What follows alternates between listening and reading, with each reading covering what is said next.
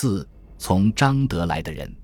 八月底，完颜询的马车从相州城北的朝京门驶出，由此去中都，路上大概要花十天左右的时间。完颜询在张德府待了近二十年，对这个地方多少有些眷恋之情。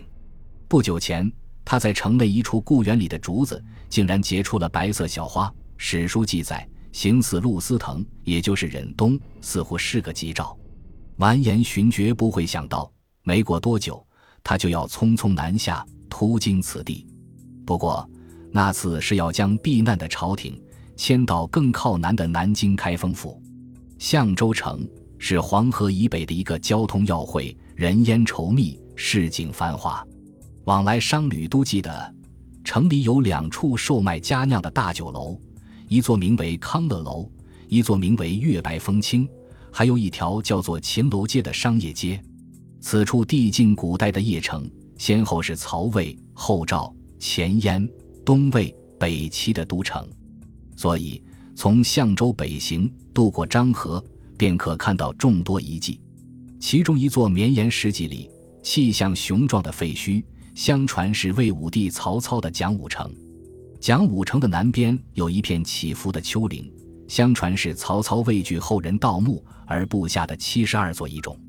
即将成为天下新主的完颜询，目睹此景，抚今怀古，所思为何？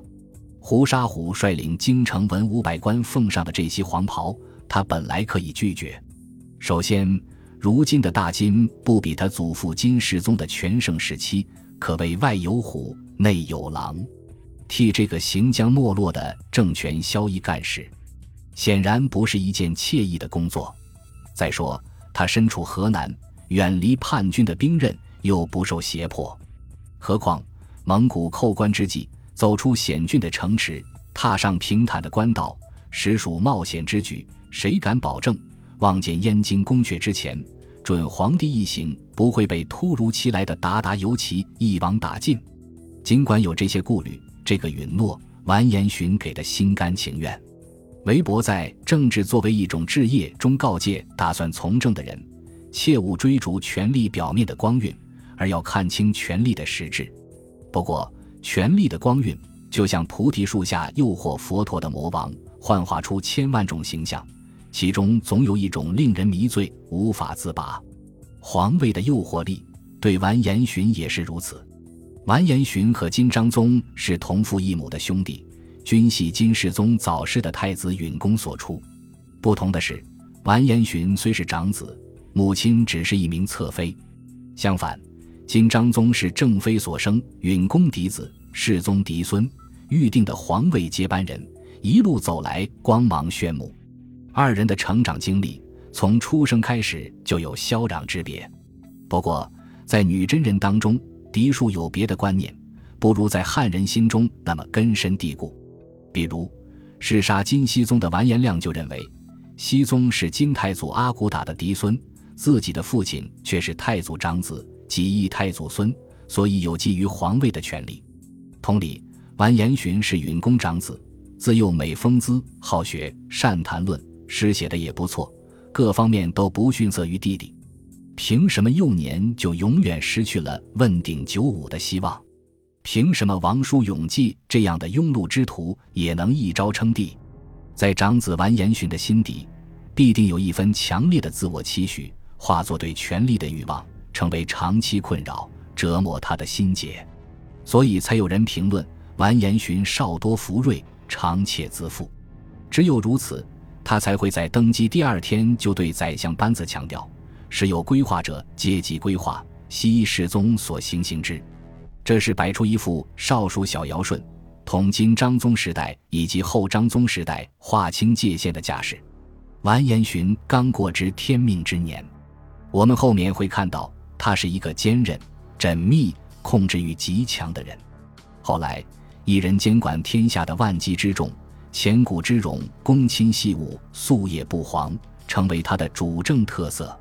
应付国内的乱局和外地的威胁，他起初也颇为自信。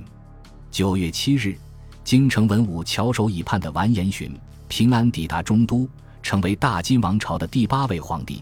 仅存续了三个多月的至宁元年结束了，取而代之的是真佑元年。不过，在直面长驱而入的蒙古大军之前，完颜询至少有两件刻不容缓的大事要处理。对这两件大事的处理，无一不揭示出金宣宗内心复杂的矛盾和挣扎。先说第一件，如何妥善安置先帝魏少王的身后事。对这位永济皇叔，金宣宗尽管有些瞧不上眼，却并没有特殊的恶感。登基大典举行三天后，金宣宗亲自前往魏王府吊唁。主持丧礼的官员提醒说：“根据旧礼，皇帝可以在设好的座位上从容致哀。”宣宗当即命人撤去座位，伏哭尽哀。眼见同是世宗血印的叔叔惨死，宣宗心里大概生出了几分怜悯。何况这也是他收揽天下人心的一个姿态。出了王府大门，宣宗吩咐下去以礼改葬。这样，金宣宗也算表面上尽了做侄子的一点心意。可是有人不乐意了。政变的主角哥什烈胡沙虎，如今已是泽王、太师、尚书令、监督元帅。他再三上奏。要求将魏少王废为庶人，以示自己称兵犯缺，乃是出于公心和大义。此举也有完颜亮的先例。完颜亮在伐宋中途被乱军杀死后，金世宗先将他的封号降为郡王，后又废为海陵庶人。九月二十三日，金宣宗在仁政殿举行了一次扩大会议，文武百官共计三百余人列席。胡沙虎坚持自己的意见。然而附和者寥寥，大部分官员都面面相觑，不敢明确站队。只有一个小文官田廷芳站出来说：“海陵王荒淫暴虐，先皇帝却素无师德，削除尊号不合于理。”以户部尚书武都为首的二十多人纷纷赞同。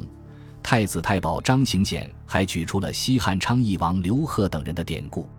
于是，反对将先帝废为平民的阵营又多出十余人。侍御史完颜俄初等人建议降为原来的魏王封号，在权力意志和主流舆论之间，金宣宗左右为难，只好宣布：真理既不在少数人手上，也不在多数人手上。他打了个比方，就好像问路：百人曰东行事，十人曰西行事。行道之人究竟是向东走还是向西走？怎么能按照十人、百人的数量来定是非呢？最后说了句“朕徐思之”，金宣宗即位后的第一次大朝议至此草草散场。过了几天，折中的旨意出来了，将先帝降为东海郡侯，为金章宗两个冤死的妃子李氏假释平反。贞佑四年，东海郡侯才得以复封为魏少王。本集播放完毕，感谢您的收听，喜欢请订阅加关注。主页有更多精彩内容。